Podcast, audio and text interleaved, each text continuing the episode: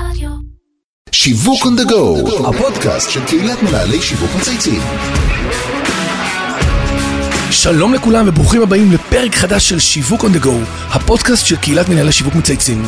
שמי אבי זיתן, בעלים של חברה לייעוד שיווקי אסטרטגי. לא הרבה יוצא לאנשי שיווק לקחת חלק ולשנות מיתוג באופן מהותי, ובטח שלא לבנות מותג חדש מאפס. רק לבודדים ממש יוצא לעשות זאת במסגרת של גוף ממשלתי. אז היום אני מאוד שמח לשיחה עם האורחת המיוחדת שלי, מיכל רייספלד, סמנכ"לית שיווק ודוברות ברשות החדשנות, ונשמע על התהליך המרתק שהיא הובילה. ברוכה הבאה מיכל, מה שלומך? אהלן, אבי, כיף להיות פה. גם לי, האמת היא כזה עוד לא היה לנו. מדי? פעם אנחנו, כן, מעניין, זה לא, את יודעת, עוד פעם מהדברים, מהמנות הרגילות שאנחנו תואמים פה. תענוג. אז אני מניח שכולם יודעים שחדשנות היא מנוע צמיחה חשוב ומהותי של חברות ומותגים בכל תחום, אבל אני לא בטוח שכולם יודעים מה התפקיד של הרשות לחדשנות ומה ההשפעה שלה על הצמיחה שלנו כמדינה. אבל לפני שנצלול מיכל פנימה ונכיר את התאים האפורים, מה שנקרא של מדינת ישראל, אנחנו כל פודקאסט, את אנחנו מכיר, מתחילים בלהכיר את האורחים שלנו, אז ספרי לנו קצת על החיים האישיים שלך, קריירה, על העבודה ברשות החדשנות וכל מה שתחליטי שמעניין. טוב, אז אני מיכל כאמור. אה, אימא לשלושה, כבר אפשר להגיד. טינג'רים, מפה לשם הם גדלו לי והם אה, מותחים אותי לקצוות. אין כבר חיבוקים אין, וכאלה, אה, נכון? כבר לא נותנים לך. חיבוקים, אני אימא פתחנית, כל מה שבא עם העניין. בדיוק.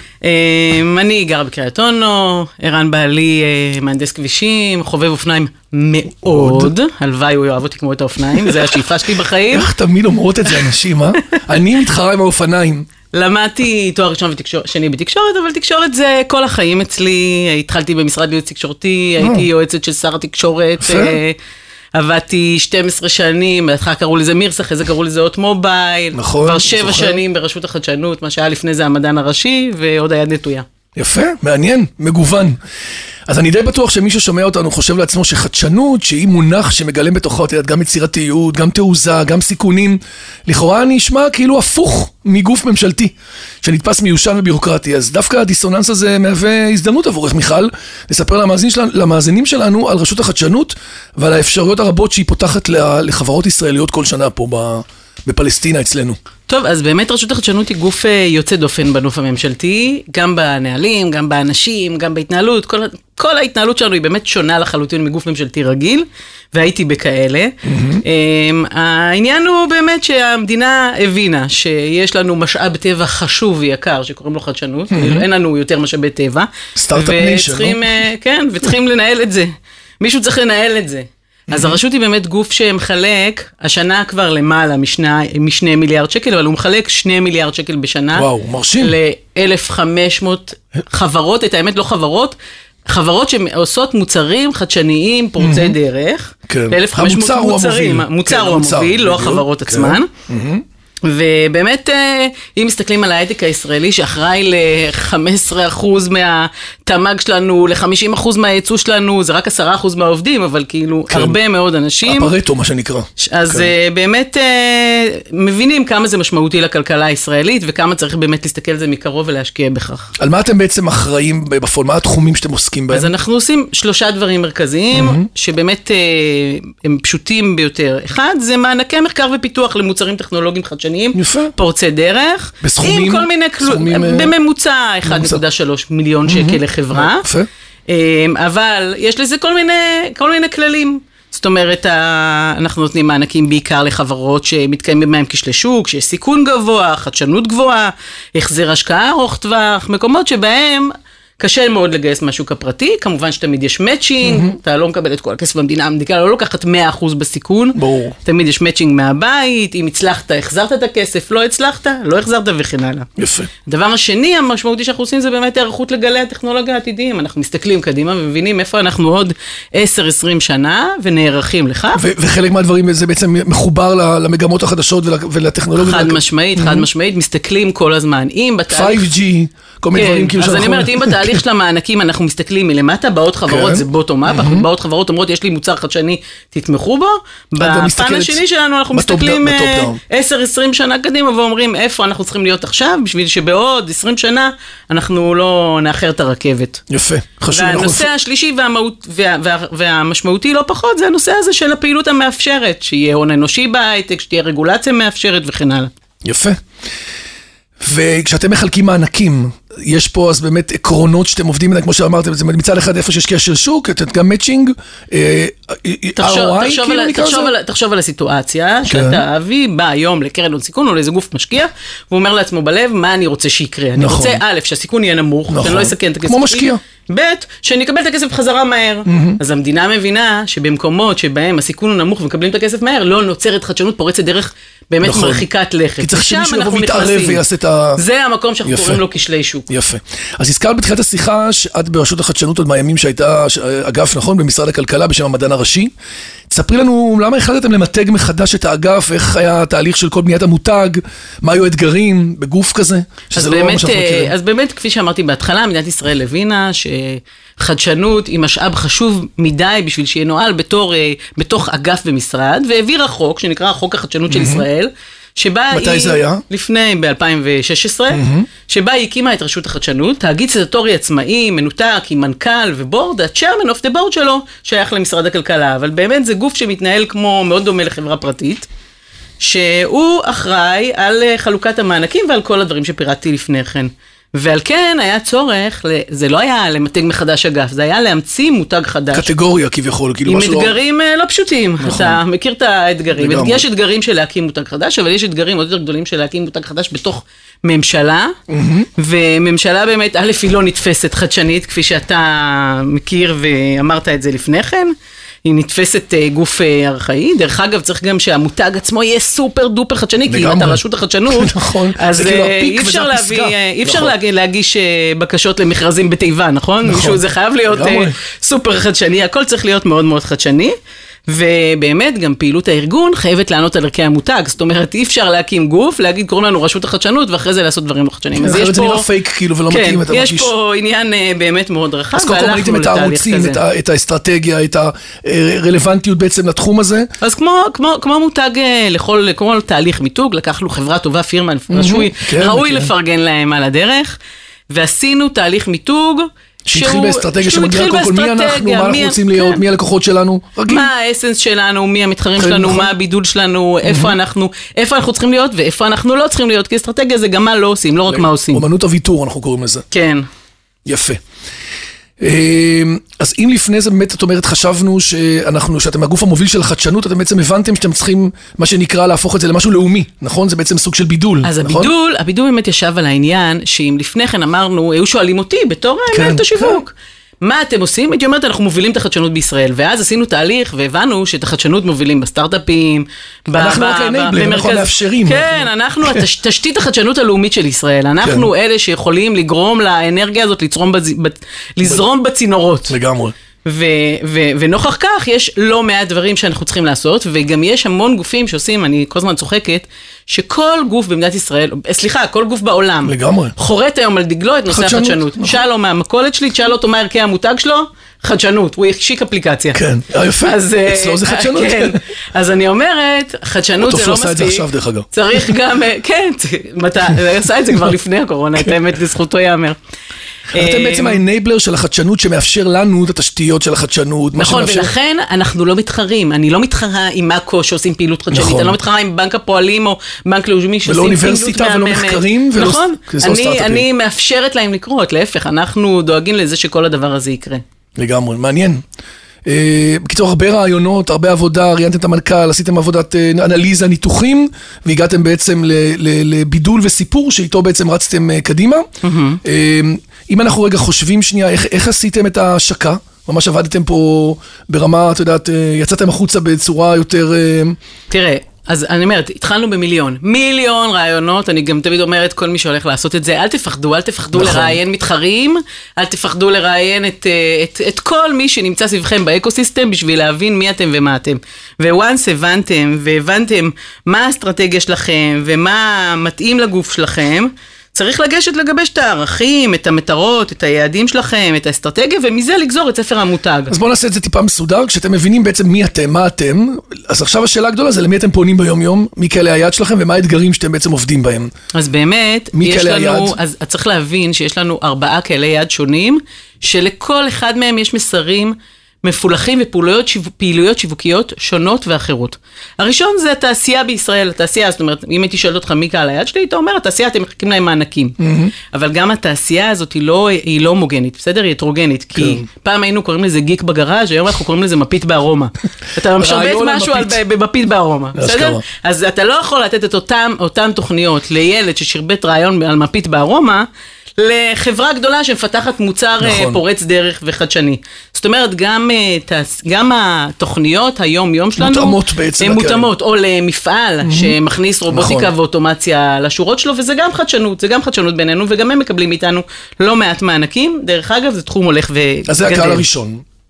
הקהל השני הוא מקבלי ההחלטות, כי בסוף אה, מישהו נותן לנו את השני מיליארד שקל האלה, נכון. ובשביל שהם ימשיכו להבין מה הערך שלנו, דרך אגב זה גם בחוק, אנחנו יועצים של הממשלה בתחום החדשנות, בשביל שהם צריכים יבינו את לקדם הערך דברים שלנו. שרלוונטיים עבורם. אז יש דברים שהם חד, חד חד ערכיים עבורם, נגיד אם אני מוציאה דוח שנתי, והדוח השנתי שלי הוא לא סיפורי אנו באנו מה עשינו בשנה שעברה, זה לא מעניין ביום שזה יצא. הדוח השנתי אומר לאן אנחנו צריכים ללכת, מה המגמות ומה האתגרים שאנחנו רואים קדימה. אז נגיד דוח שנתי כזה, שהוא לא מובן מאליו, אנחנו עושים אותו בעיקר בשל העובדה שאחד מהיעדים שלנו ואחד קהלי היעד שלנו זה מקבלי החלטות, והעיתונאים, דרך אגב, הם לא פחות מקבלי החלטות עבורי. וואלה. הקהל השלישי זה, זה כלל הציבור. הציבור. כי אם באמת אה, ישאלו אותך מי אחראי על הכסף שלנו, אתה תגיד בקלות, בנק ישראל, משרד האוצר, מי אחראי על החדשנות? רשות. החדשנות. כן. אז רשות החדשנות, וזה לא בשביל שיכירו אותנו, זה בשביל שיבואו וירעננו את קהלי יעד, ויגיעו עוד סוגים של אנשים ועוד סוגים של קהלים, שיטמיעו חדשנות בתוך העסקים שלהם, ויעבדו בפריון גבוה. אז זה נכון. קהל יעד חשוב. ובסופו של דבר יש קהל יעד משמעותי שאנחנו פונים אליו לא מעט, זה הנושא של הקהל הזר. איך רשות החדשנות נראית בחוץ, או איך החדשנות הישראלית נראית בחוץ. וזה מחייב אותנו לפעול בלא מעט פלטפורמות שהן שונות לחלוטין, כי כשנכנס מישהו לאתר שלנו, שזו הפלטפורמה הכי בסיסית, לא מעניין אותו לראות את כל אחת מהתוכניות שלנו בפרטי פרטים, נכון? נכון. זאת אומרת, כשאנחנו פונים לקהל זר, אנחנו בכלל הלכנו לעולם אחר של פרסונות, יש עיתונאים זרים, יש חברות רב-לאומיות שרוצות לפתוח פה מרכז פיתוח, יש חברות זרות שרוצות לעשות שיתופי פעולה. אנחנו סוכנות הביצוע של ישראל בתחום החדשנות. יפה. אגף שיווק שלך מה? גדול, קטן, תקציבים? קטן, קטן, קטן. קטן, אבל אה, בתקציבים סבירים, בסדר? סבירים, זאת אומרת, תראה? רגע, לא, לא מדברים במספרים, אבל רגע, שנייה, למה, למה לעצבן? כן. אבל אה, בוא נגיד זה ככה. אה, נגמרו הימים שבהם, כפי שאני תופסת את זה, בייחוד אנחנו, היינו עושים פעילויות שיווק של אה, דקה לשמונה, נכון. לא, לא רוצה להעליב אף אחד, אבל אה, חמישה מיליון שקל מצלמים סרט ומשדרים אותו בעוד. ארבעה. בשביל מה? הרשת עובדת בשבילנו מעולה, הקהלים שלנו יש לך מפולחים. גם היום המון כלים מאוד מפולחים, מפולחים, באמת אנחנו עובדים על זה גם. בצורה מתור... באמת, זה זה, זה. כאילו, זה בבת עינינו, הקהל היעד שלנו, כן. וזה פועל, זה פועל, גם הדברים הכי קטנים, גם ניוזלטר שבועי עובד ומביא את האנשים. יפה. ובתור בתור אחת שהייתה לה הזדמנות לעבוד בשני המגזרים שלכאורה מאוד שונים, מה ההבדל בין עבודת שיווק אה, בשוק הפרטי לשוק הציבורי? האם התפיסות של המגזר הציבורי של יבש ומשעמם ובלי אקשן ו-9 to 5 ואז נופל העיפרון רלוונטיות גם לתחום השיווק שבו? אז אה, תראה, זה נכון שהשוק הפרטי והשוק הציבורי זה לא דבר, כי אם לפני זה הייתי בהוט מובייל, ומה שעניין אותי זה משתמשים והכנסות, וזה הדבר היחיד שעניין אותי כל יום בבוקר כשקמתי, אז פה אין לי יעדים כספיים, אבל יש לי יעדים מאוד כמיתים ומדידים. אני אשמח אה, באותה הזדמנות להפריך את התפיסות לגבי זה שבשירות הציבורי עובדים מעט לא. אנחנו אה, קוראים מיילים לפני השינה, וכשאנחנו מתעוררים בבוקר. בכל שנייה אנחנו עונים לכולם.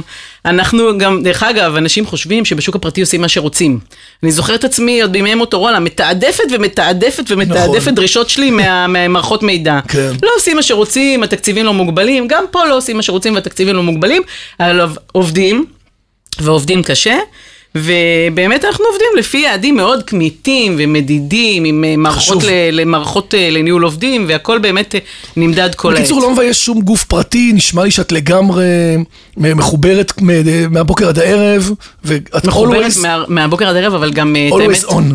רשות החדשנות, אתה יודע, מעניין לי. כן. לי- מעל הכל מעניין לי, שזה- הנושא הוא מולטי דיסציפלינרי לחלוטין, יום אחד אני בסייבר, יום אחד אני בפודטק, אז כאילו, לא משעמם אף פעם. זה, זה, זה מאוד מאוד חשוב. תגידי, יש שאלה שאנחנו שואלים אותה לאחרונה, מה שנקרא חלק מיומנו, וזה שאלת קורונה. מאז שהחלה המגפה, שוחחנו עם מנהלים רבים במגזר הפרטי על ההשפעות של מגפת הקורונה וההתמודדות עם השינויים, ונשמח לשמוע גם ממך, כמייצגת גוף ממשלתי, מה אתם עשיתם אחרת בתקופה הזו ואיך אתם מתמודדים עם המגפה, עם המגפה וההשפעות שלה.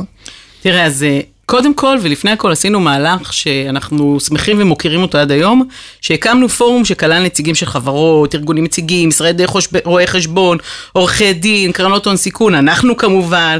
הבנו שאם אנחנו נפעל במנותק מהתעשייה, אנחנו לא נצטרך לתת מענה, לא נצליח לתת מענה, ואנחנו לא נצליח למלא את התפקיד שלנו. זאת אומרת, זה הדבר הראשון. ואז באמת הלכנו לשלושה סוגים של מוצרים, אני בצורה פשטנית, בסדר? כן, ברור. כוללת. הראשונה באמת עסקה באמת במשבר הבריאותי, בתחילת הדרך, כשעוד לא ידענו. לקחנו כמה עשרות מיליוני שקלים ואמרנו, תציעו לנו מוצרים שיכולים לתת מענה. מענה זה לא דווקא חיסון או תרופה, מענה זה יכול להיות כל מוצר סינגר, סינרגטי. רלוונטי שעומד על הפרק, כמו למשל למידה מרחוק או ייצור מסכות, נכון. אם אתה מכניס uh, תהליכי אוטומציה לייצור מסכות, גם נתת מענה. אז זה היה השלב הראשון, הוא היה שלב יחסית קצר ועסק במשבר הבריאותי. כן. אחרי זה מהר מאוד הבנו. שהמשבר הוא משבר כלכלי. נכון. בסדר? אז השקנו באמת תוכנית שקוראים לה הערוץ המהיר, שהתפקיד שלה זה לבדוק איפה יש חברות טובות שכבר צברו נכסים משמעותיים, הן לא בתחילת הדרך. כן. משמעותיות שצריכות לקבל עכשיו מענק, והן לא רואות את האופק מבחינה כלכלית, כי הן לא מצליחות למכור, לא מצליחות לשווק, לא מצליחות לגייס בחלק מהמקרים, ונתנו תוכנית שנקראת הערוץ המהיר, שבאמת התפקיד שלה זה לתת מענה לחברות האלה. ואז הבנו, זאת אומרת, כל הזמן עם יד על הדופק, סקרים תוך כדי, כל הזמן עם יד על שיש הדופק, לנו גם משבר חברתי, את לדבר עם אומרת. אנשים שיש פה משבר חברתי. גדול, ואז השקנו, באמת לא מזמן, השקנו שתי תוכניות, אבל המשמעותית יותר, זה קוראים לה תוכנית חירום הון אנושי, שהמטרה שלה תיקח אנשים שלא היו בהייטק, תכניס אותם לתוך ההייטק, הרי אנחנו יודעים שיש לא מעט חברות הייטק שיש להם מרכזי פיתוח באוקראינה וברומניה ובכל מיני מקומות, והם צריכים מהנדסים או אנשים שהם דרך אגב לא חייבים להיות מהנדסים, הם כן. יכולים להיות אה, אה, מעצבים קריאטיביים, יכולים להיות אה, מומחי UI UX. מה עשיתם איתם? ו- ונתנו למי שמכשיר אותם ודואג להשמה שלהם כסף. להכשרה מהמם. כסף אחד, כן, וכמעט פי שתיים אם אתה גם לעבודה. דואג נמצאת לו להשים אותו. עושים את זה היום המון זה- בהרבה רשויות מקומיות, תוכניות לפיתוח עובדים, ועם אה, חברות, את יודעת, חברות שאנחנו מכירים, עולמות של אה, גולגלות, שם קוד והכשרות שנכנסות ליישובים ועושים, אז עושים את זה בקטן יותר. עשינו את זה מנקודת מבט של ההייטק, תזכור כן. תמיד שבסופו של דבר אנחנו חיים על. החדשנות. תמיד נכון. מסתכלים במבט של החדשנות. ובתקופה הזאת שהיא ללא ספק מאתגרת מאוד גם ברמה שיווקית ותקשורתית, יש מהלך שיווקי או תקשורתי שאת גאה בו, מרגישה שבאמת... אה, אז באמת, הערוץ? המהיר הזה שהשקנו, כן. שזה ערוץ שנותן מענה תוך ארבעה שבועות מיום הגשת הבקשה. אם אני רוצה לעשות את זה למי ששומע אותנו עכשיו, נכנסים לגוגל, מה כותבים? רשות החדשנות, הערוץ רשות המהיר? החדשנות, הערוץ המהיר, רושמים. כל אחד מהדברים, אה, גם את כל, אה, מילה דומה ובטח תעבוד בהקשר הזה. הסתערתם על הדיגיטל חזק עם הדבר הזה. על הדיגיטל, ועשינו וובינארים שהגיעו אליהם באמת אלפי אנשים, אלפי אנשים עד עכשיו, דרך אגב, אנשים מאוד אה, מחוברים לעניין, ועשינו באמת פעילות יחסי ציבור מאוד ענפה. זה היה שבא- חבילה שאנשים יכירו את זה כן. מכל הכיוונים, מה לא שמעניין. זה באמת שמשרד האוצר יכול להסתכל על דבר כזה ולהגיד, וואלה, אם זה כזה עובד חזק וזה נותן ערך, אולי נגדיל את זה, אז לא? זה נכון שבשנה רגילה תקציב רשות החדשנות עומד על מגרד השתיים מלמטה, כן. שני מיליארד שקל כן, אמרת. מלמטה, ואנחנו השנה כמעט חצי מיליארד שקל יותר. יותר. כי משרד יפה. האוצר הבין שיש גוף שעובד, ונתן בהתאם, ואנחנו גם אה, לא ויתרנו, אתה יודע, יפה, יש אה, שני. צדדים. עכשיו אנחנו נעבור לסדרת אה, שאלות קבועות, אה, שאנחנו תמיד שואלים אורחים שלנו. אם היית עכשיו בדיעבד, כשאת מסתכלת על הקריירה ואת מסתכלת על דברים שעשית והיית בלא מעט מקומות, יש דברים שהיית עושה אחרת? שמאזינים יכולים לשמוע תובנות מהדבר הזה? תראה, יש משהו שנקרא בגרות מקצועית, שאני לחלוטין אה, חושבת שהוא משהו שהוא מאוד משמעותי. זאת אומרת, צריך להיות טוב, וצריך להיות טוטאלי, ומרפקים, וזה לא נוגד.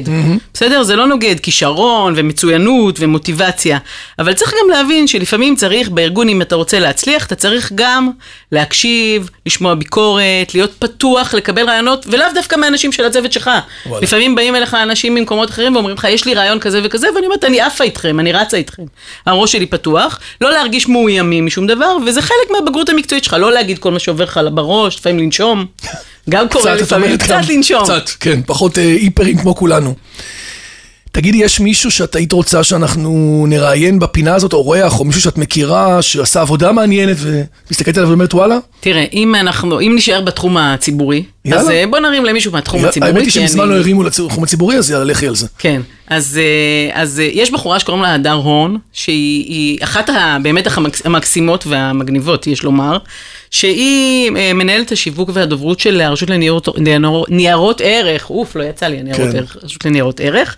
ובאמת היא, היה לה משימה לא פשוטה, אתגר לא פשוט. פשוט, כי מה הם עושים? עובדים מה הם עושים? והדברים, מה הם עושים שם, הגוף כן. הזה? כאילו, אתה הזה. אומר, מה, מה התפקיד שלהם? נכון. לא, לאו דווקא בזמן הזה, באופן כללי, מה עושה הרשות לניירות ערך? אני לא יודעת, את האמת שגם אני לא ידעתי, אז כאילו התפקיד שלה ישב גם על העניין של לעשות, לעשות שיווק לגוף, וגם לעשות מין חינוך פיננסי לשוק, שיכירו את שוק ההון. דרך היום ה- בשבילנו, שוק ההון זה מילה גסה וקשה. איך הם עושים את זה? עם עשתה- תוכן? עם, אה, הם עשו תכנים באמת מגניבים, הם לקחו נושא נושא בעולם של שוק ההון ופתחו אותו, עשו עליו סרטונים ועשו עליו, אה, ועשו עליו אה, שאלות ותשובות, הם כן. באמת עשו עבודה מאוד יפה, ויאללה, בוא נרים גם לה. יאללה, אז אנחנו נזמין אותה, הדר הון, הדר רון. סבבה לגמרי, מעניין.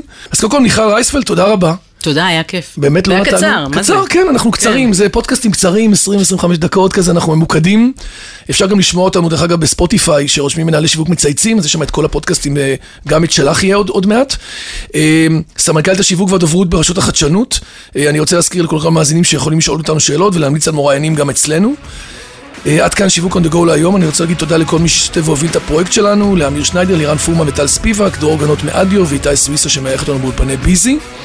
בקיצור, את נראה לי שהעבודה שלך זה החלום הרטוב של לא מעט אנשים, אז אני מאחל לך שתמשיכי לבוא בהתלהבות ובפשן כמו שאני רואה אותך פה תודה, עכשיו. את האמת שאני באמת את אה, נהנית. בייעוד, אני את בייעוד. נהנית כל בוקר. רואים את זה, רואים את זה, ואני שמח ורגוע שמישהי כמוך נמצאת במקום הזה, ויאללה, looking forward, נראה מה אתם יכולים לייצר לנו. כיף, היה כיף, תודה. שיהיה המון בהצלחה. תודה, תודה.